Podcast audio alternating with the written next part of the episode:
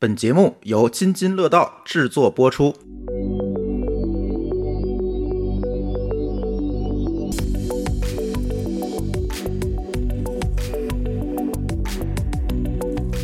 各位听友，大家好啊！这里是津津乐道与 RTE 开发者社区联合制作的《编码人生》的播客节目。我们这周又见面了。呃，今天跟大家聊聊经常吵架的话题吧。编程语言是吧？一提编程语言啊，什么什么 PHP 是世界上最好的编程语言，这些烂梗就出来了。而最近呢，其实我们也看到，在开发者领域，经常会有一些关于编程语言的一些争论也好、争议也好，这可能是伴随着每位开发者整个的职业经历里面，哎，经常会吵架的一个话题。但到底什么语言编程语言最好，或者我们要不要去争这些事情呢？那我今天就请来了一位大咖啊，这个跟大家聊聊他所认识到的编程语言。呃，大家好，很高兴有这个机会和大家分享一些编程语言的一些呃个人的看法吧。嗯，呃，我现在在蚂蚁做一些面向这个云原生领域的一个叫 KCL 配置语言，业余在做面向 WebAssembly 的这叫蛙语言。呃，前者呢是一个领域语言，后者的话大概算一个呃通用语言吧。就是那个凹的那个蛙是吧？贾平凹的那个蛙。哎，对对对，贾平凹的蛙。哎，为什么起这个名儿呢？WebAssembly 这个，我不知道大家有没有关注过它的 logo 啊？它其实，在 JS 这个领域，JS 的 logo 是一个方框加一个 JS。对，这个蛙语言是一个 WebAssembly 的话，它是一个方框，上面凹了一个半圆形凹进去。嗯。然后它的 logo WebAssembly 有个叫缩写叫 Wasm，叫 W A S M。然后，嗯，我们开始就想名称，就说叫 Wasm 语言。后来太长了，是不是可以取两个，就叫蛙语言？那个时候还没有这个蛙这个汉字啊。哎，后来。刚开始想是不是可以用了个青蛙的蛙这个做一个汉字，哎，做一个音译是吧？做一个谐音梗。但是后来是因为这个字有点特殊的意义啊，就是 哦，知道了，嗯，呃，然后就加 e s 去了啊。突然有一天就发现这个凹，它不是刚好有个蛙的东西，贾平凹嘛，就是，然后它那个形状和这个 Web 三又特别像。然后我们越想有有点意思，就是，嗯，它也像一个 C 语言叫躺平的 C 语言 code，嗯 嗯，躺平那个马龙吧，或者。就这么起的一个名字，这个语言现在到今天有几岁了？其实一八年底，当时是想了这个名称，建了这个域名和这个组织。嗯，但是我们现在开源的代码实际上是去年二二年年初吧，开源的时候可能是仓库是重新提的，但是中间有大概有几年时间，实际上是在积累。呃，在看一些补课吧，或者说看一些这个周边前置的一些技术也好，或者说路线也好。嗯。那我们今天还有一位嘉宾是 RTE 开发者社区的发起人之一王尚老师。啊，焦老师好害怕，也不算发起人吧，就是这个运营的小助理之一。对，哎，然后因为我来参加这期节目，其实我也不是编程语言的使用者，也不是这编程语言的开发者，而是一个旁观的角色吧。就是因为我大学学计算机，但毕业之后其实离编程语言有点远，然后之前也参与过这种编程语言的一些运营工作。但其实现在呢，就想了解一下，如果我想重新拿起这个编程能力的。话我应该学哪门哎呦，现在开发者社区这么不好干了，你也要转码了？我可能也要学习学习，跟大家走得更近一些。好，没问题。那今天王上就是以一个旁观者的角度啊，来看一看这个。本来今天我们还有一位嘉宾，但是这位嘉宾今天没来得及过来啊。他其实是 KCL 语言的设计者，对吧？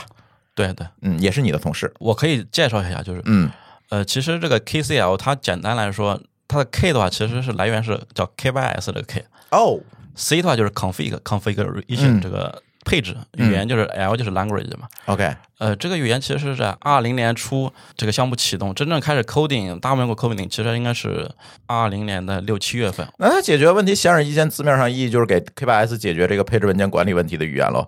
对对对，啊，那它就是生成一堆 YAML 吗？可以说生成类似于等价于 YAML 的东西，它也有可能可能是 JSON。呃，但是是类似的这个东西，嗯，那中间还是要转译给这个 K8s 去用的嘛。如果我们反过来想的话，就是网上有种说法叫云原生的这个很多叫 YAML 工程师嘛，嗯，他那一个 YAML 可能真的要上线了，他那 YAML 就很令人崩溃的东西，我天哪！但是实际上是，如果我们以一种叫压缩的这个视角看它的话，嗯，它前面的信息其实搞不好可能就一百行或者一千行以内的，嗯，是，呃，但是我们怎么样就写个一百行不到的东西，把这一万行的事情。干了，就是有些朴素的一些思路啊，比如说什么什么模板啊、替换啊，嗯。呃其实这些都是编程语言的一个思维的雏形吧。对，所以说它面临的其实是，呃，其实就是蚂蚁的支付宝那个它内部的运维的一些实实在在的问题，嗯，才会当时是说，呃，通过叫什么基础设施代码化啊、需要一个描述语言，YAML 肯定不行，因为 YAML 它、它是没有这种结构复用这种能力的。所以你就是在上面等于是抽象了一层工具。它其实就是把一些我们日常的这种叫什么列表也好，这种 KV 这种配置也好，嗯它通过语言手段来解决它的呃复用啊、安全呀、包括通过一些什么模块化的机制呀、类型系统呀，呃就是编程语言领域成熟的一些思路来解决这个问题。是这样，所以你们这个别管是蛙语言还是这个 KCL 语言，是不是解决的都是一个特定领域的一个问题？像 Y 语言可能是解决的 Web 三里面的问题，然后 KCL 解决的是 K8S 管理当中的问题。它算是一种通用的编程语言，比如让它干别的活儿，是不是它也干不了？就是 KCL 它确实是面向云原生这个领域的，嗯但是蛙语言呢，虽然说它叫面向 Web Assembly，但是 Web Assembly 是我把它理解啊，它其实有点像一个嗯 Java 的 JVM，也是个虚拟机有指令。JVM 其实是它可以干的事情就很广，或者说把它对标成一个呃现在流行的 RISC-V 或者说叫 ARM 的 CPU 一样，嗯，它其实是虽然说叫面向 WASM，它其实是更是一个通语言。那它跟现在我们在用的一些呃语言有什么区别呢？从语言本身看，如果说我们忘记它 WASM 这个优先支持这一点的话，嗯嗯它其实和通用语言里面差别不是特别大。嗯简单来说，该有的一些什么函数也好啊，这种数据结构也好啊，甚至说一些抽象的方法这种思路吧，它其实是类似的，包括包这种机制呀。呃如果这样看，其实 Web 三里只是碰巧它是这个，就像 C 语言一样，我也可以到 WASM。嗯但是 C 语言为什么它不叫 WASM 语言呢？它有些模型它没有把 WASM 这个 CPU 里面的特性给尽量给利用，就是它它设计它其实更广泛的一个设计，它不是说针对，因为 WASM 里面其实有一些设计它其实是呃，就是说它有很多一些工作，它在虚拟机层面它已经做掉了。嗯这个时候就是说，我们像我们现在见到的这种主流语言呢，就是 Rust 也好，C 加加也好，经过 LLVM 到 WASM，它面临一个什么问题？它其实是那个就是叫调用站，嗯通过内存调用站。它其实 WASM 本身的话，它其实是可以没有内存也可以调用函数的，它有一些差异性。它也就是说，在这个特定领域里，有可能会让开发者更省力、更好用，其实开发者感知不太明显，不太明显。它 WASM 的出发点其实是我个人理解啊，可能不太准确。其实它是一个没有 JVM 先进的一个技术，嗯但是为什么 JVM 没有成这个标准？呃，JVM 是一个公司的嘛，嗯，WASM 它其实是一个几大就做浏览器的这种公司，大家嗯呃合在一起的一个标准。它虽然说我功能可能没那么强，但是我比较轻量。轻量的话，就是说大家其实达成共识也好，它在一些什么叫 IoT 是吧？嗯就是这种边缘计算、单片机里边，它也更容易架起来。你如果 JVM 这么重的话，其实只有公司能搞啊。据我所知啊，就 WASM 这个东西，这个虚拟机吧，嗯国内有个叫张秀红的，他就写了本叫 WASM 的什么原理还是什么，嗯他就是拿 Go 来实现这个 WASM 虚拟机，就是说它其实是一个人可以 hold 得住的东西，明白。但是在浏览器里面又有一个工业级的非常强的一个呃优化的实现。按照我个人如果选一个它的优势啊，它其实是目前呃在世界范围内啊第一个世界级的这这个叫什么虚拟机的标准。OK，这个非常有杀伤力，就是嗯不管它本身的技术强也好，弱也好，其实如果这个东西是个国际标准，然后你可以认为说我有 Chrome，我有那个 Safari，呃有 Edge、嗯 Microsoft Edge 的话，它就有虚拟机，不需要你安装。这个时候就说我有这个 WASM 的模块，嗯它就可以执行。就相当于怎么说呢？就是前端的这种应用啊，它不需要安装，这个就对于它的传播性也好，这种呃，就是非常方便。咱还说回到编程语言哈，我刚才听到了这个蛙语言的这些特性，其实我对前端等等这些东西并没有特别多的理解，但是我大概能够理解到这个东西是干什么的，对吧？但是这里由此产生一个我的一个小小的想法，最近会不会出现这样一个趋势，就是以后的编程语言可能会越来越场景化？和具体的一个需求化，比如说我做这件事情，可能我用这样一个编程语言会更好啊。做另外一个事情，就是一个编程语言包打天下这件事情，可能是不是以后就不存在？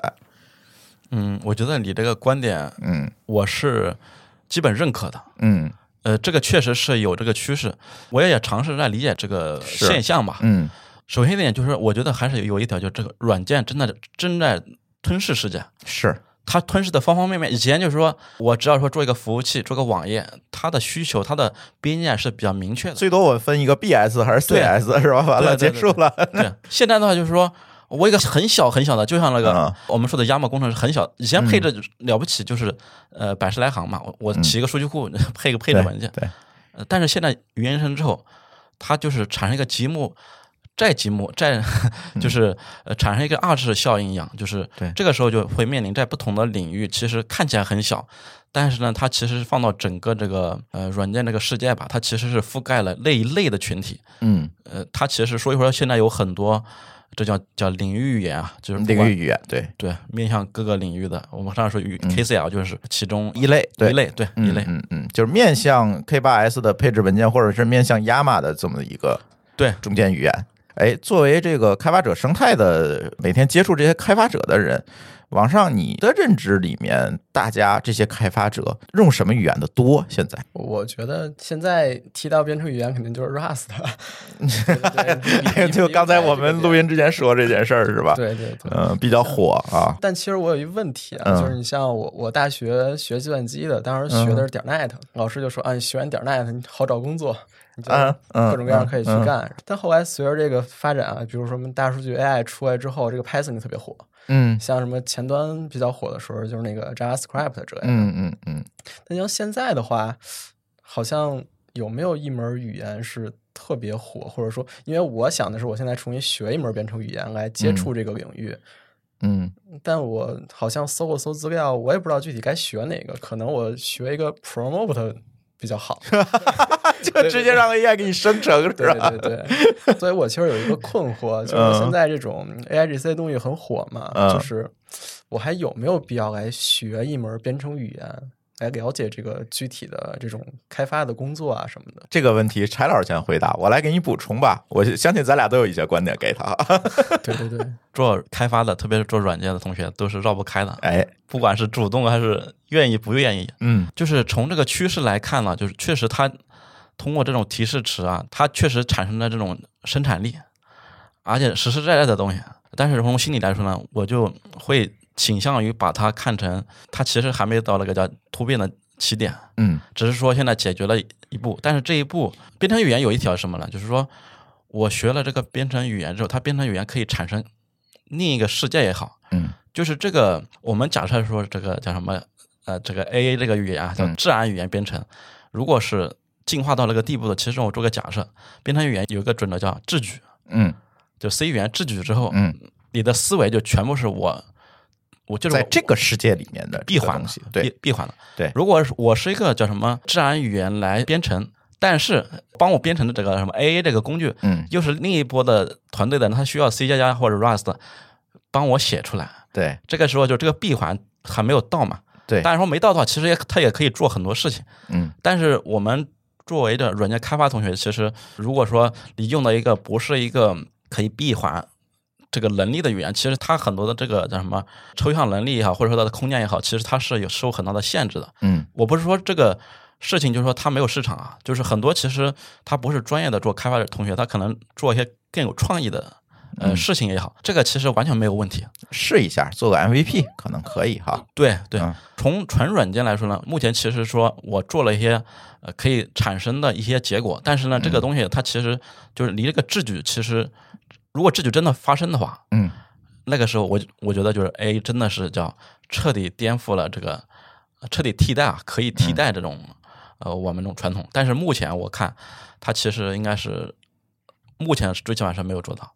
就还是有一些限制，就比如就框死了一个范围，我才能嗯用这个东西来做一些事情。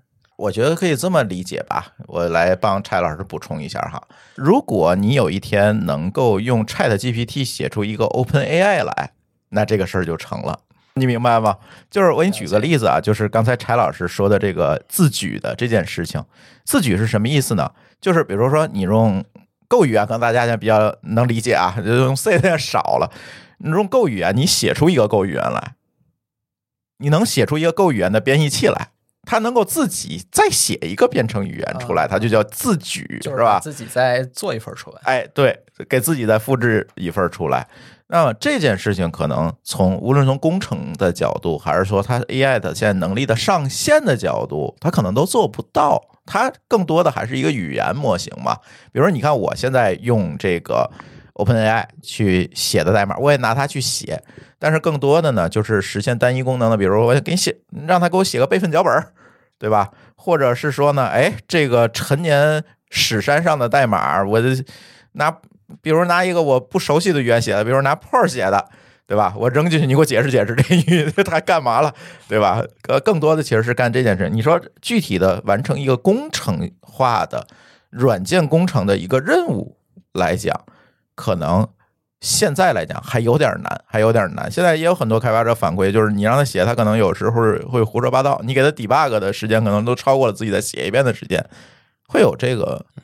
问题，但是说回来，这个就是新手学编程语言这件事情，我是觉得，我有一个观点啊，我是觉得，就像刚才柴老师说的，它其实是让你打开那个九又四分之三站台的那扇门，它不是哪个具体的语言，是你通过学习某种理语言理解了一个思维模式，理解了一个全新的思维的方法，倒不一定说哪个语言能让你理解，是你学任何语言可能都可以。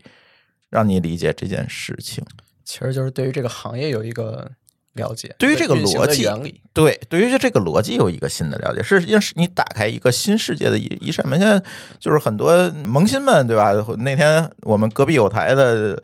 一位科普作家也来来咱这儿录过节目，对吧？他讲那个怎么用自己编程去学做科普的那个半只土豆老师还在问我啊，我应该怎么拿这个 AI 写的更好，是吧？编程语言写更好。我说你只有一个办法，你自己去学一门编程语言，你可能才会更好的调教他，你才能知道他给你的方案对不对。否则的话，永远是在不停的尝试去试这种东西，其实是一个非常大的消耗，因为你在这里没有。个人的成长，你只是在不停的当重复的劳动力，就在试它，是在碰。那在这件事情里来讲，它就没有意义了。所以你最终还是要去学一门编程语言，知道这个世界背后运行的逻辑是什么，可能才会更有利于在这个世界里面的一个成长。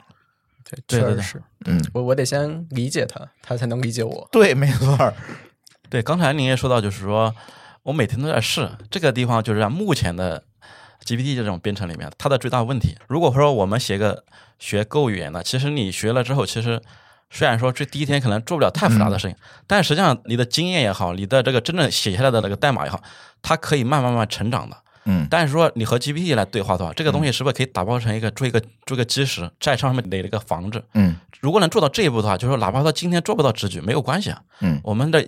一年、两年、十年、一百年都不是问题。对，但是说，如果你不能累积累的话，其实是永远是停留在这个地面这这一层，它没法朝上面走。而且说回到这个编程语言的发展，其实也蛮有意思的哈。其实我看到了网上写这提纲里的如何开发一门编程语言，哎，我觉得这个事儿就很值得玩味。这句话就 是如何开发一门编程语言，其实并不是这样的。你会发现，我曾经有一次去到硅谷那计算机历史博物馆。它里面有一幅图，就是编程语言的发展史。嗯，你会发现几乎所有的编程语言都是从最早期的 Fortran 语言去 fork 出来的，就是各种大家在这上又做了一个东西，然后实现新特性，然后 fork fork 一层一层的 fork 出来，一直到今天的编程语言。实际上，就像柴老师刚才讲，他都是站在了前人的肩膀上，对去做的事情。从最开始，可能我们上学的时候还在学汇编。但是后来呢？可能现在我不知道，现在学生非计算机专业还学不学汇编啊？我不知道了。但是呢，你看现在更多的其实是高级语言了，语言变得越来越高级。现在甚至出现了领域语言，是吧？我就解决这个领域的事情，它其实变得越来越高级。但是这些东西其实都是一层一层。如果我们再推回去，你会发现，那不最后还是机器码吗？对，嗯，是这样。然后。柴老师对，因为你毕竟你做了一门编程语言，对吧？你对王尚老师的这个问题如何做大啊？如何开发一门编程语言？我我感觉这个问题很大，所以我也不知道怎么具体的提问。对，它其实都是衍生出来的嘛，其实都你可以理解成它是衍生出来的东西。但是我特别好奇，柴老师为什么会想到哎做一门语言，而不是说我做个框架也好，我做个开源项目也好，他着手我把我的这个项目定义成它是一门语言，这个还是要有很大的勇气的。呃，这个其实这个问题，如果放到大范围讲的话，它其实编程语言不是一个叫卡脖子的一个技术。嗯，因为我们说的极端一点，我哪怕说中文还不能说了，你说日文也可以活下去。它能用吗？又不是不能用。对，又不是不能用。但是呢，就是说从呃，就是我的这边角度呢，有有大概有两三个因素吧。嗯，一个其实有一定的情节在里面，就是因为我上学的时候，呃，在学校也是做过那种玩具语言嘛。嗯，呃，后边就是我们一直学的是国外语言，嗯而且这个 C C 语言、C 加加是吧，都是好几十年前的，觉得就马上就是早就有的。嗯，但是后来经 Go 语言这个开源这个事情，就整个从边上看啊，哎，发现语言是这样诞生的，这样发展的，嗯哎，就是真的是从边上看到一个语言发展。呃，这个时候呢，就是说，作为一个语言爱好者呢，其实心里面是想有点蠢蠢欲动的这种想法吧。然后在一八年，程序员都想造轮子是吧？嗯，呃，对，造轮子，造轮子这个是一个叫什么 光明正大的 一个需求吧。呃然后就是在一八年，应该是嗯刚好我我之前因为公司里做过的 Web 三的那种技术，然嗯。后觉得这个东西很好，我对这种叫跨平台这个东西非常在意，特别是 Go 语言，说你可以一个 Go build 可以编译出一堆 交叉编译，对对对很方便，很方便。然后呢，就是我们其实最开始是拿 Go 语言写这个产生 Wasm，那时候也是支持的，但是有个问题就是什么？它 Go 语言它支持并发，这个并发特性又很重，它其实不是针对 Web 三百年设计为什么呢？Go 语言并发带来了一个潜在的一个设计的选择吧，就是它有一些叫 GC 也好，嗯，有调度也好，但是 Wasm 是什么？Wasm 其实很像动态库，就是说对对对，我这个箱子放到那边，我不碰你的时候，你就不要给我不要动，哎，不要动，我需要的时候打开你，对，就是你是个被动调用，但是 Go 的话，它实际上是个主动式的，是它只是一个慢入口，嗯。这个就比较嗯呃有点不舒服。但是说其他的之前要用 C 加加也好，呃 C 也好，它的 build 很麻烦，嗯呃流程很长。然后 Rust 呢，Rust 编译很方便，但是语言本身的门槛够高。呃，这些都理由啊，嗯，只是因为有一个是以前有这个爱好吧，然后一八年我这面临一个 叫什么马龙的这个中年危机，这真的是这样，就是我以前不 care 这种东西，嗯然后就想这个，人家我看到一本书的说法，我现在挺认可。他说三十五岁是中年危机，但是三十五岁到六十岁还有二十多年，你二十多年 你要一直危机下去吧？对你你得干什么嘛？对啊，我想当时就是就是找了一个是小目标吧，就是五到十年，我我得找一个方向。嗯因因为工作之前大家也很写过很多 coding，但是发现写的东西其实都没有沉淀下来。嗯真正唯一沉淀的，其实可能是几个给 Go 贡献的补丁，嗯哎，通过语言沉淀了。所以说这个事情就就心里面有个梗一样，就是就是一直念念不忘。嗯 然后在那个时候，就是说刚好 Wasm 出来，然后国外也有个叫 Assembly Script，还有 TinyGo，就是 Go 语言的有个针对嵌入式的版本的一个定制的，嗯嗯还是 Go 语言啊。对呃，有这个想法，但是只是说我要做这个事情，但是不知道怎么做，也没有敢给别人去宣传，就真的是这样。只是说后来慢慢断断续续呢，就是说看到了，就参考一些其他的路线啊，就是说我们走这个，刚才我还跟王胜来聊这个事情，嗯，因为我们不懂的东西真的是门外汉。如果如果说但凡知道一些，我可能就就不做了。太繁琐了这些事情，而且嗯呃，确实有很多领域的东西，我就不做了。但是我们有个什么好处呢？一个是爱好，就是没有拿钱嘛，没有 KPI 的压力；另外呢，也不太懂，不太懂，就是说我们也初生牛犊不怕虎，咱先干了再说。呃，对，就是我们就找了方案，就是说，我就在 Go 的我们叫叫腰上，没说肩膀啊，在 Go 的腰上面，呃，Go 的前端 parse 解析全部拿来用。嗯我先把后端换上 Wasm 的，然后再慢慢慢，呃，再局部的先能串起来，嗯再慢慢定制。呃，能力就就就这么多吧，这个。呃，就是说，所以说有一定的这种 执念也好，还有一些是确实是门外汉，门外汉这种兴趣。但是我我觉得这个就是有的时候一对一个行业，呃，有一定的兴趣，但是又不太懂，这个时候其实不是一个坏事情。嗯，因为你太懂了，可能就不敢干了。对对，那在这个过程当中遇到哪些质疑或者挑战没？比如大家说你这个造轮子这件事情不靠谱，对吧？啊，你不如我我的这个语言，你用现成的多好，或者是啊种种的。我我相信在开发者领域，大家经常会这样打引号的杠，是吧？其实互相之间也是一个呃挑战和互相交流的一个过程了。外部挑战是有啊，其实我想说一下，就是刚刚开始我们就没有对外说，甚至说我们自己当时说，我们不是玩具车，就自己作为自己的工具吧，其实就没写代码，两三年就晃在了呗。呃，什么意思呢？其实虽然说是，呃，叫初生牛犊也罢，就是不太懂也罢，是真的不太懂，觉得有点不太懂了，但是又把它这个难度夸大，没有开始走这个一步。其实应该是最早的方式就走起来，这个很重要。然后呢，就是说，我想说的一点就是说，那个我们这个主流的这种就教材也好啊，或者经验也好，包括网上宣传的很多龙书，大家应该知道，龙书作者不是得了图灵奖嘛？嗯。很多人看龙书可能没看下去啊，如果看得下去，我就不说了。我是说针对的是看看就是劝退的这种人，呃，这就是我我了我这类人啊。但是我觉得这个龙书其实对做这个语言，它不是一个呃非常理想的一个途径。嗯，其实有很多这种怎么说呢？其实每个人情况不一样。其实完全说你是想搞明白龙书里的理论呢，还是搞一个语言玩呢？这个你要想明白。我说搞个语言玩，你就拿一个现在的东西就就就定制来改。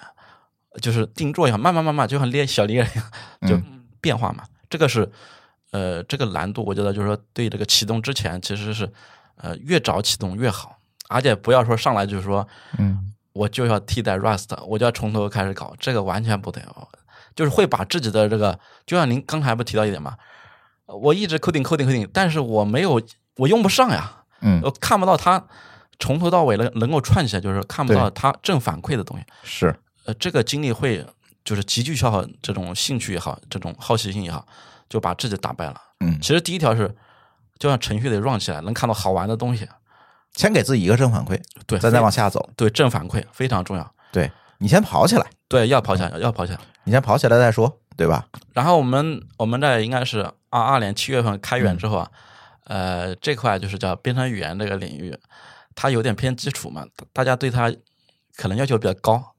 呃，对于我们那个叫什么呃非专业出身的来做这个事情，其实呃要要求有点就是舆论要求有点还是比较苛刻的啊，大家对你的评价就会比较就这个行业来，对这个行业，他就一一上来就说你你行吗你你这个东西 这不就是一个玩具，就是一个 C 语言，大家特别愿意说一句话，这不就是那个什么吗？对对，就是就是这个样，对，就是这个样子，嗯。但是你怎么看这件事儿？我今天刚看到在群里面看到一个消息，就是开源中国有一个新闻，他说微语言，就是我我不知道你们知不知道微语言，微语言呃是也是个个人国外人做的，现在在网上有三点五万个 star，嗯，呃，它是最近刚刚支持一个一个叫闭包的一个特性，我们的语言在去年开源的时候就没有闭包特性，嗯，当时就有专业人士就说你们的闭包都没有，不就是一个玩具吗？这后来我们闭包就是差不多可能一两周就马上就支持上了。因为我们站在购云的腰上嘛，有很多东西，呃，我们不会要做全部啊，呃，然后呢，就是说市区里面会有其他的声音说，你们连标准库都没有，就拿出来那个，然后标准库没有的话，我们又找了一个反例，叫什么？就是那个国外不是 L M 的支付，他做了个叫 Module，嗯，就是 A A 的有一个语言，它其实现在还没有完全 release，就是公开的发布，它里边的就如果你去看它的医学的话，标准库的这个医学都是翻了。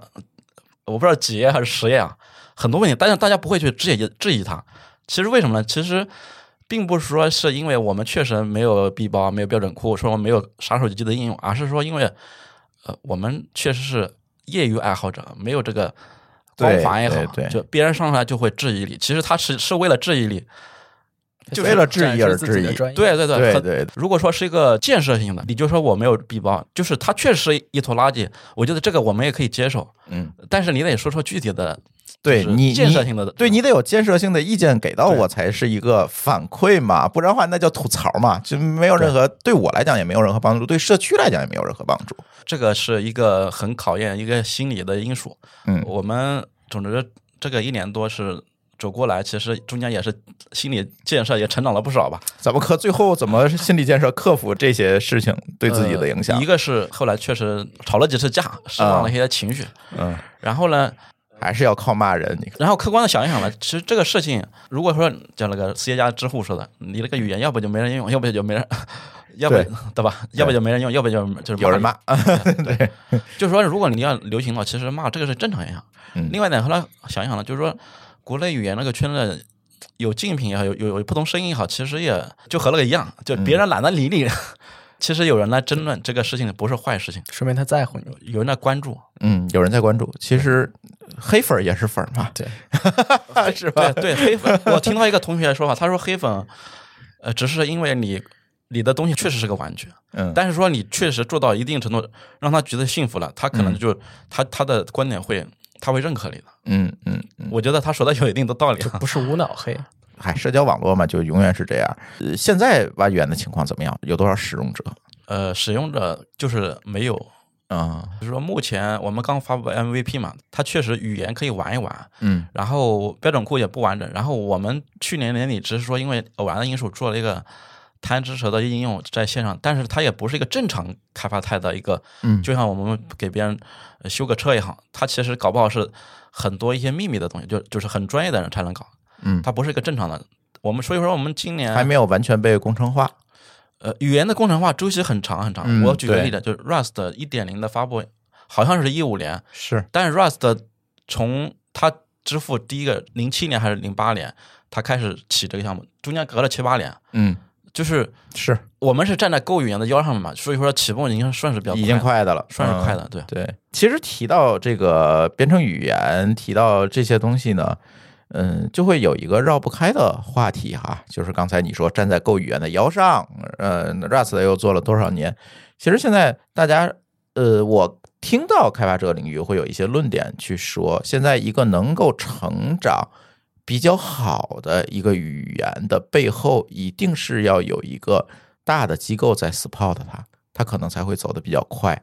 啊，普及工程化可能还会做得比较好，会不会有这样的一个现象？就是你必须背后有个金主，是吧？你刚才提的这个观点，在网上面还是非常有代表性的，是而且它确实是能够说明一定的类型吧。嗯，你看 Go 背后不就是 Google 吗？但是如果说我不是说它对不对啊，如果说嗯我按照这个论证的起点来出发的话，嗯我们其他语言就没有必要诞生了。嗯但是观察来看呢，就不说我们的蛙语言啊，嗯就放眼全球看，就是中国可能不太算。嗯每年诞生的新语言很多很多，就像那个 Mojo 一样，它为什么哎这么多 Python 不够利用的吗？Rust 啊不够利用的，它为什么要做这个事情？当然说它它拉到金主了，但是我觉得即使拉不到，它也会做这个事情。而且国外国外就是不说通用语呃通用语言也也很多，那个领域语言更多。就是说，其实是从现象看，再反面来说，Go 语言，呃，谷歌是不是一个大金主？嗯应该算对不对？对。但是谷歌除了 Go 算是流行，它那个 Dart 嗯，其实就是半死不活嘛。对，这个所以说它其实有钱的，你想打造成一个这种呃 Rust 这种级别的，嗯只是其中一项而已，嗯，不是说谁的，就是拿谷歌要素之一。对，嗯就是如果以谷歌这种财力和它的技术能力来打造这个事情都不是靠谱的话，你对我们这种个人爱好者做这个要求是不是太高了？嗯，大公司都不一定做一个成一个，是吧？对，这是地球上顶级的公司是，它有这么多钱，有这么多人，它都很难说保证绝对成。嗯，而且像购语言支付，他们都之前都做过好多语言，就是嗯随便说这好不是第一个语言了。对，中间至少得两三个吧，嗯也没有没有流行起来啊。嗯呃但是就是说，其实说有时候他们为什么还做这个事情？放到我们小的地方来说呢，我们作为一个业余爱好者，上来就把这么大的压力加到自己头上面，这个不就是叫什么把人捧死嘛？捧杀嘛？对对，这个其实是不太嗯呃，我觉得不是一个很可以持续的一个角度吧。嗯就是不同的身份做不同的事儿。对对，嗯然后放小一点，你说我我是不是可以把标准降低一点？就是说我我刚好用 WebAssembly，然后呢，我我想以 Go 的这种风格来写这个程序，但是 Go 的话知识有点重，嗯我是不是说，哎，我就先满足到我自己，嗯满足到我自己的话，这个线路其实是相对可控，它的难点可能就在几个技术的硬骨头，你把对对对，你它解决掉把。它啃掉就行了。对，至于说外边能不能成成功，就像那个呃有明星也好，或者电影也好，它能不能火，其实有很多这种偶发性，甚至说嗯火的它不一定好，嗯甚至说你很好的东西，它别大众不一定认可。嗯所以说这种事情，这就是不是自己能可控。我觉得如果把这一点就是包括我们内部也在讨论这个事情，把它作为我们的目标的话，作为一个项目初始目标，会让自己会很被动，就是就是压力很太大了。很多会超出自己可控范围的东西，嗯其实会让自己做这个事情很痛苦，嗯因为他几乎百分之百不可能成嘛。就像我就买彩票，每天都指望发财的事，嗯，那我就是玩一玩的话，那我就很轻松嘛。对，没错没错。王上在一个旁观者的角度，可能会看到很多编程语言之争啊，每天都在吵架。就像我们节目一开始我聊到的我就靠这个个来吸引阅读量吧。但是你从一个旁观者的角度对这件事情是怎么看的？大家这个吵架，因为你会观察社区嘛，嗯我我觉得吵架这个事情其实是一个挺好的事情，就至少你可以通过吵架来了解。带来流量，这这个是对我好啊，但对，因为我可能有一些什么 O OKR KPI 之类的会涉及到这部分，但是对于开发者来说，就是我可以通过吵架来非常直观的了解到这两个编程语言之间的区别。因为他吵肯定会说啊，我在这方面最厉害，我在那方面呃最最强什么之类的。嗯就其实他是把这个特点放大了，或者说把缺点放大了之类的，这其实有助于大家来了解这个东西。嗯对，其实是有这么一个好处的，但缺点就是大家各种观点都有，就会让我这种就有点没有底子？的人 不知道谁是真好，谁是真不好。对，嗯所以我平常就会有有一个小问题，就是说这个编程语言它到底应该怎么来划分，或者说它有哪些个评价的标准来判断它是不是一个好语言？哎，这个问题很有意思。柴老师先来，这个问题其实我也只能说说我个人的这个、呃、感受吧。嗯，就是很谨慎说的，您看看，呃，害怕了，倒倒也不是谨慎，就是呃语言本身来说，我觉得说你说它好坏，呃，如果上来只是说它好坏，其实嗯别人会觉得叫无脑黑也好，无脑粉也好。但是说你说列出来，比如说 Go 语言，我喜欢它的大写字母开头，很多人会说它很好，哎，但是就有一部分人他说。哎还要大写字母才能导出，结果我们中文就导出不了，它是不是很烂？哦，对对吧？对，你拿中文做变量名儿，你这就是一个，这就是风格的地方。这种地方其实、呃好坏每个人的口味不一样。嗯但是还有另一说呢，就是说我就是拿购员写了个云原生的中间件，是不是很爽？嗯如果确实你用了它很爽，那就是好语言嘛。但是说你拿购语言来写一个什么呢？写一个驱动啊，里边还带就像写个 WASM 一样，它里面还有个带一个运行时，嗯还带一个主动的嗯来调度的东西。那就疯了。呃，对啊，这个时候就 Rust C 这种就会对，很清亮嘛。嗯所以说，好不好的语言，我觉得首先呢，自自己真的是好语言呢，自己在用的语言绝对不会太差的。它当然它不是完美语言啊，嗯但是确实它能解决你的问题。呃，其他的语言你没有用的，它你觉得它不一定，你不知道它好不好。嗯但是因为就比如说有有其他语言，像 Java 我又没用过，但是但是有的人用过它，它肯定在它的领域，它实际上是有它的长处的。嗯嗯所以说这个，所以好坏分两块，一个是就是说解决实际的问题，还有一个就是口味，这个就没有一个标准答案，只是说哦，我这个大写字母开头还是小写字母开头导出，其实就是设计者自己的口味。嗯，他如果没有口味，我相反我可能搞不好会觉得它比较无趣。哎，对，这个是个双刃剑。豆腐脑之争了。对，就是说你 你对你你明确的排除了一波人，就是另一波人他可其实会看到这个，其实你看全抓的话，倒是不一定 能够对不太可能做一个东西所有人都喜欢嘛。就别管是编程语言还是别的什么东西，是吧？对，嗯，而且很多的语言可能还是有它的场景的一个问题。虽然叫通用语言，其实嗯都是会有一些场景。最最开始我提到那个我是不是学 promote 就行了这个点，其实就是我我想问啊，就是说这编程语言它一定要用英语吗？对，因为像像我这个学了好几十年中文的人，就学英语会有一些，就是英语对于我来说还是不如中文这么好使的。嗯如果有一天真的能用中文来实现编程，或者说哪怕是中英结合的来做编程，这个有没有可能呢？就是从编程语言这个维度上来实现。首先一点啊，就是这个语言它是二进制嘛，英语也是叫 ASCII 嘛，我们中文叫 GBK，现在叫 Unicode 是吧？所以说语言就是从底层看，其实它和语言没有关系，上面只是说高级语言抽象，它可能有有这种结构化的 if 啊，还是或者叫如果 或者是呃之类的这种关键字也好，但是呢，就是说英语为什么英语？英语首先呃他们是一个一个叫什么开创性的事情嘛，嗯它积累了这么多年，如果你看五十年前的这个英语的语言，搞不好还没有你看不懂，对对对，你是看不懂的。它有积累的成果，它其实是慢慢慢进化到现在，就 if else 什么什么 for 循环，大家都很熟悉。中文呢，因为现在毕竟只有什么一语言这种大家还不太认可的了。嗯。然后呢，它它其实是在起步的阶段。你拿现在这个阶段的这种中文，就和人家几十年、超过五十年的这种英文这种来对比，其实不太就不在一个水平线上面。嗯嗯。但是我个人也也是这个观点啊，就是说，我觉得中文得探索。嗯。为什么是这样说呢？就您刚才说的，呃，英语要要学很多英语才能进入嘛。网上面的一个反对观点就是说，你这个几十个字母都学不了，你还学什么编程？嗯。我想到反例，比尔盖茨，包括还有那个叫什么 Memory Card。那个作者，他就是小学的时候就就写程序啊，嗯，但是他如果是中国人，然后你要先学个英语之后再来编程序，等他已经到十五岁了，那我可能前面那个有好奇心、有有时间、有有动力的那个阶段就过去了，过去了，对，这个这个一过会影响你快速的去接触这个领域，对对对，这个是非常非常重要的。我们就说前面你要可能花你百分之三十的时间，呃，来把英语占据你的兴趣也好，或者时间也好，那我怎么做创造呢？中文也好，英语也好，其实不影响创造吧，就像画画一样。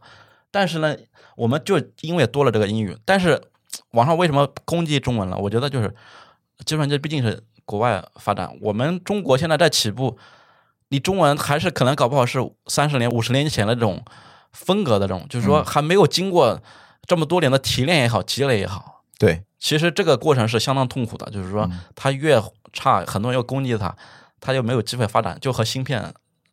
其实有点类似，是是是，就是这里有一个问题啊，就是事实是，你如果做一个支持中文编程语言的编译器，这个事儿是完全没有问题的，它没有任何技术难度，对吧？你无非就是一些编译器嘛，无非就是一些字符的一些处理，对，但但是有一条就是说。这个里边的习惯，嗯，对，就是习惯你是不好，习惯是大部分人他他经过很长时间摸索，嗯，就像购物员出来，其实还有很多购物员的一些实践的经验，嗯，他为什么还要分两层呢？一个是语法层面的好的，一个一个是另一个层面，就是这样用就就大家很方便，对对，这些东西其实是需要实践中再再有一个就是你输入效率问题，你想啊，王上比如说我把 if 改成如果，你想 if 敲几次键盘，如果敲几次键盘。确实是一个，就是这字符长度就不一样。对这个问题，其实我们群里也讨论过。嗯，它现在是个问题，但是呢，它不能赖中文啊。那当然了，就是它是特点，它不是缺点。这个这个事情其实也可以解，就嗯，你既然说可以叫自然语言编程，我敲如果我是不是敲 R G G？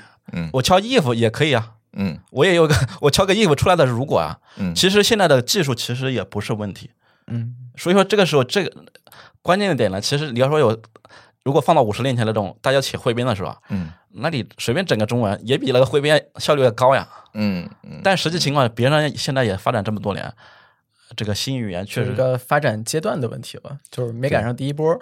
对对，其实就是第一个要有需求，第二个是要有人去愿意去迭代解决迭代这件事，用起来才能迭代。对对，这个确实这是这个问题，而且你关键是得有需求。我给你举个例子，就是咱上学时都学过方程是吧？嗯，方程里几元几次方程的解，这个元次解这些东西以前也是英文啊啊是拉丁文啊以前啊。啊，那它怎么变成中文的？我现在所有人都认为元就是元，是吧？次就是次，解就是解，那已经不会说我们在旁边再标一个英文是谁，不像那个编程语言，我可能还得标一个啊。如果它是 if，是吧？它不会标这么标。为什么我们都形成了这个认知？它就是叫元次解，甚至你也不知道它拉丁文、英文是什么意思？为什么？是因为当时有这个需求，对吧？有有这个需求，然后有人把这个事儿解决了，他给他做了重命名，慢慢的这个。约定俗成，它就变成了大家的一个认知，它就跟你头脑里的那些概念它对上了。那这些东西是谁发明、谁翻译？那不是康熙翻译的吗？你说过多少年那是？所以说本土化是有价值的，它可以让很多就是真的是做创造的人，嗯，容易理解和简化。对我们现在很多程序其实是专业编程的人才会，嗯，对他们的编译过程呢，那些什么语法其实都是障碍嘛。对。现在我之前看过一些，就是他就是拿这个数字当做一个画笔一样，他就创造一些数字的这种艺术。嗯，这个时候你肯定是为什么 Python 这么流行嘛？对，就是限制少呀。对，对，没错，是确实是这样，所以我觉得不要盲目的否定一个探索和尝试，它都是有价值和意义的。所以柴大如果说想开发一门编程语言，大概有分几步呢？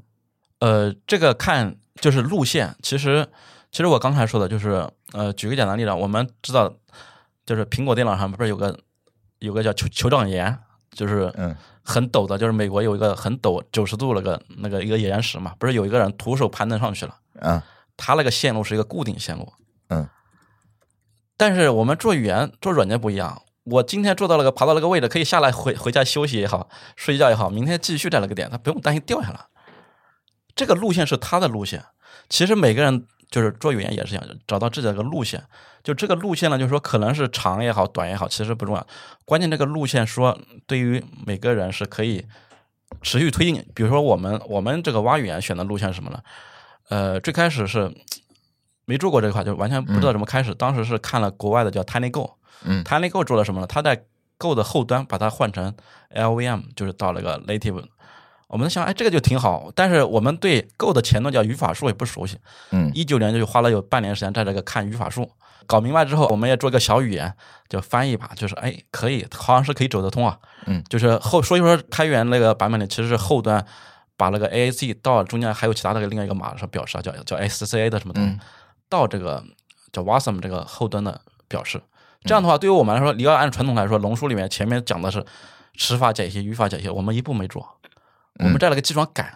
对，他其就是实站在了他的腰上嘛。对，站在他的腰上。对。但是说你也得，就是说你改的过程中，其实你大概可以感知到他是这样做的，因为语法我们还有调整嘛，就说要尽快的能够看到这个整个路线。就我之前举过一个例子，就是电脑城呢叫组装电脑，嗯。你得能够快速把电脑给组装起来，然后装上系统开机，嗯，这个 OK 之后，好，我们国产的我我我觉得这个电源我们是可以做的，啊 对，然后电源可以做啊，我这主板也可以做，嗯。然后这个显卡嗯。或者说内存可以做，逐步的来那个，你上来就说要把整个流流水线一下就把 CPU 干了，这事儿就比较难。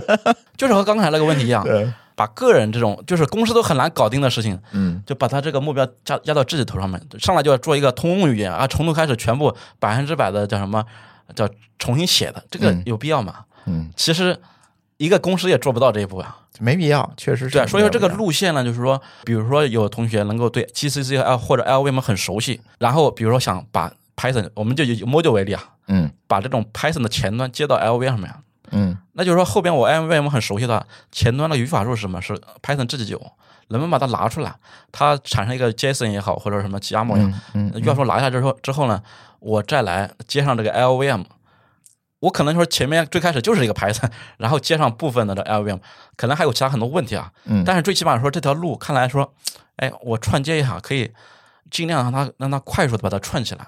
嗯这个对于呃场景也好，还有不同的人的就是技能也好，就那个 module 做的，他为什么要接到 LVM？LVM 是他自己写的，对他的工具箱里面他已经积累了这一套工具，他很熟悉。嗯呃但是如果如果说他以前是做 GCC 的，我想他会把它接在 GCC。嗯。就是其实这个东西实际上是你接到哪里都没有关系，嗯。你在这个过程中呢，你可以寻找更优的路径，然后哪一块的这种它也有这种叫什么呃工具箱也好，你会熟悉嘛？对，对于以后来说，比如说这个 module 假如没成，嗯，以后你再做个其他 D DSL 这块还是用得上啊，对对对用得上的，嗯。对这块实际上是一个呃，就是系统也好，或者说叫经验也好，其实这个很重要。对。王上，你这个问题你知道类似什么吗？类似于把大象放在冰箱里去分为几步，嗯，对 对对 就是现代编程语言可能已经不是说我们之前学计算机的时候学院派那个东西是吧？像开发个连接器 啊，是它已经不是这样，它很多的时候可能会站在一个既有的东西上面去做发展。嗯，其实它是不断的 fork fork fork 出来的，它对不是一个完完全全从零到一。你说最后给它编译成机器码，不是，好像很少有这个东西那了，那个路线太苦了。太苦了。有个日本的大佬，他名叫瑞三幺四，好像是他的嗯 ID，、他就做了个 LD，就链接器，嗯他写的那个他的手稿拍出来，就那种关系逻辑关系，嗯那时候都是做了好多年。当然，他那个链接器在那个什么安卓里面用起来了，嗯嗯这个实际上相当苦，而且就是如果你没有走到那一圈闭环，嗯你就看不到效果。而且即使你做到闭环了，连接器别人已经嗯已经做的很成熟了，对我们也很难有机会。就是说，如果说百分之百这个事情不成，我想这个事情也要是打击士气对士气。而且操作系统它都不是石模式的系统了，你你从机器码开始开发语言也没意义了。对对，反正我是被成功劝退了。对对对这个这一点我觉得倒不是，其实现在是反而变得更容易了，我猜。嗯就是劝退。你刚才说劝退事情，我我觉得是特别想和大家分享，就是不管是语言也好，什么也好，嗯不要被就稍微网上，特别是知识上面很多，你但凡这个问题如果在知乎上问，别人会把呃什么斯坦福大学的什么课程啊，对对对，一定会龙书啊之类的东西给你列了一大堆，但是又怎么样？你既然列出来之后，国内这么久，好像也没多少人就尝试，很有可能就是说你确实比我精专，但是你的好奇心、你的勇气就全部被打碎了。反正今天咱们聊完之后，我是觉得啊，本来我这个想的主题是开发一门编程语言需要分几步，但聊完之后，我是觉得你发现啊标题得改了。这个这个编程语言是得开发，这编程语言也得学，但我可能开发就太难了，我可能想改成这个。对于我自己来说，就是学一门编程语言分几步了。就像我本身还是计算机专业毕业，有一定的嗯底子吧，算是。嗯然后我现在想重新学一个，比如说 Python 最火的时候，我当时想学一学，但学到什么，比如指针啊什么的，我就觉得啊、好没劲啊，或者觉得这个一点一点学太慢了。其实学一个编程语言应该是面向一个需求、解决问题来出发。对对对，我也同意。，就是就像你学英语一样，一定不要背单词书、背字典，那你就疯了。对对对所以所以我觉得柴大这个挖语言的话，你是准备让其他人怎么来学你这门语言呢？你刚才说这个问题，其实又回到刚才那个对我要求太高了。其实其实我没指望给别人用啊，啊，虽然说我拿出来就宣传，啊这个嗯这是我们毕竟要获得一些认可也好，或者激励也好。嗯呃，因为你刚才说的那一条，就是它其实就要主流成功嘛。嗯我现在就是说我自己能够用起来，能够用起来的话，我能够提供基本文档，然后有爱好者来交流也也 OK。然后再多的我做不到，我也没法承诺什么呀。对就是失败了，那也是别人的那个，呃我自己成了就行了。对 对对，对，还是还是先面向自己。对对对，所以说您刚才提到那个编程语言是要开发，其实这个也是个伪命题。我们不用这个用 C 加加用 Rust 不是挺好吗？嗯但是呢，就是说，如果你确实想做，那你就做嘛。嗯，就是大家这这人总会死的，对，对吧？但是你确实你想做，又又有，呃，就是我们这个年龄啊，就是说嗯不是刚毕业的时候啊，如果想做一个事情，呃，如果还在犹豫，特别是如果可能一晃三年五年过去，其实时间其实也并不那么充裕的。是没错。那说了这么多编程语言，柴大刚才也分享了很多自己开发这个编程语言的一些经历。那相信现在其实国内很多很多的个人和团队都在编程语言方面在去做一些努力和尝试。那现在国内的这样的一个呃竞争态势，咱也不能叫竞争了，就是大家都做到哪一步了呢？怎么样呢？做的？嗯，做到哪一步，我这个还真不很好评评价，因为嗯一个是我们也在做这个东西，这评价很难客观；另外呢，也可能确实也不太了解。嗯但是我据我所知，就是国内首先在这很多大厂里面，他们有编程语言这个团队的，嗯呃，团队这个应该是比较多的，但是做这个事情的可能没那么多，但是也有。大家也知道，就是我们就不说，就就比如华为，它肯定昌杰，大家应该也知道。对，呃，但是因为没有发布啊，就这个我们不能在嗯那个评价，不能说太多。嗯对，它确实是要在投入，不管是编译器也好，语言也好，还有其他的一些像构架，许世伟他做的。啊，他做的那构架啊，这个也可能很多人有也有一些不同观点也好，嗯，但是他也是在做的，不管说快慢或者时间，这构架的语法堂太多了，我现在也有点晕。呃，对，这个就叫口味问题。对对对你可以不喜欢，这也很正常。对我对语法堂这个事儿，真的就是一看就晕那种。但是，但是我看构架他有个说法，就是说嗯他其实考虑了一些面向这个小孩这种。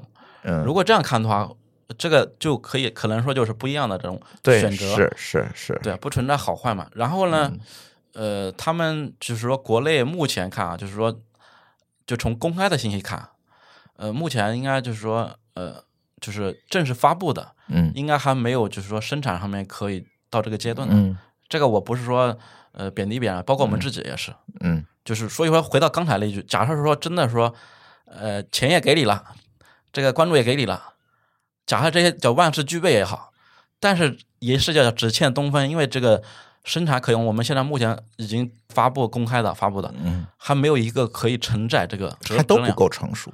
对啊，不够成熟，就包括我们自己的，就是我们自己虽然标准不高，嗯但是也没有达到我们自己的心里面那个标准。啊，就是大家还需要继续努力呗。对，那与海外相比，你觉得差差距在哪里呢？呃，我觉得首先我们中国这个程序员，呃，勤奋能力不比他们差，嗯聪明程度也不比他们差。嗯当然我们落后晚，起步比较晚，但是一个最大问题什么呢？国内这个开发人员这个就是空闲时间啊，这个都九九六去了哈。太太压力太大，就是我们项目是叫什么业余项目是吧？嗯业余项目在做，其实它有很大的风险的，随时可能说，比如说失业了，嗯，他就面临可能就搞不好这个项目就黄了就。废了。嗯对，也有公司在那个，但是公司也会有一些问题，就大环境也会面临一个比较卷的这种、嗯这种思想吧，会面临一个什么？编程语言它周期比较长，刚才以我们刚才为例，对，Rust 是前前后后一五年，呃，大概超过有七八年才一点零是吧？但是想想就就就就有哪个公司有耐心做这么长期的投入的问题？对呀、我们知道网上面有一个呃那个叫那个那个阿里云那个那个老师，嗯王王健老师，嗯那他这种级别的几年投入之后，都面临巨大的压力。但是如果说其他的同学，我想压力不会比这个，嗯就是你投入半年没有问题啊，一年就是外边人没有人给他压力，心里他就是自己也会建立很大的压力。嗯这个是一个非常会产生一个很不好的那个，就会加码，层层加码，然后对这个路线也好，就走形了。会走形。嗯所以说我个人会觉得，就是叫偏基础软件这种东西啊，它其实应该是呃不能产生这种强相关的那种 KPI 也好，嗯还有还有就是说它开源模式就比较松散啊。虽然说我们的项目可能会死容容易死，但是恰恰它也不会受这种不会受这个这么大的影响，对压没有这么压力考核啊这种压力，对啊没有这个压力，就是他可能今年死了半年，啊什么时候他他其实还可以，他还能继续搞 对有空了我继续弄。对对对嗯对对，确实是这样。现在其实不仅仅是开发语言啦，可能很多需要长期积累的领域，我们国内可能都会面临这样的挑战，就是很难有公司耐着性子投入三年、五年甚至更长的时间，就很难。其实我觉得还是我们的群体这么大，嗯这个大家都比较忙，就是每个人如果能够分出，比如说不叫分出啊，嗯，就但凡有百分之十的时间让他摸鱼也好，让他去玩也好，哎，让他干点这个事儿。不一定让他搞这个编程语言，就让他随便干啥，嗯，他总会有比例会有一部分人他会干自己爱干的那个事情。就是把他们的创造力要充分的释放出来，给他时间，给他这个，比如就像谷歌当年那百分之二十时间为什么要这么做？其实不也是这个道理吗？对对对，如果你说有这个能力之后，嗯你有这个时间，你发现哎，搞不好就是有这个什么想法，就就就实施了。它它不一定是个语言，它可能是个别的东西，但是不重要。就是黑客和画家里面说的是，他其实在画一幅画，在创造东西。哎，对，其实是这样。行，今天很高兴啊，请到柴老师跟他聊聊。其实这个领域我们真的不熟悉哈，编程语言一听这写一个编程语言这件事情就很大。但是今天通过他聊，确实也了解了这个背后大家很多开发者，还有中国的这些在尝试在做编程领域的啊这些程序员们的一些努力吧。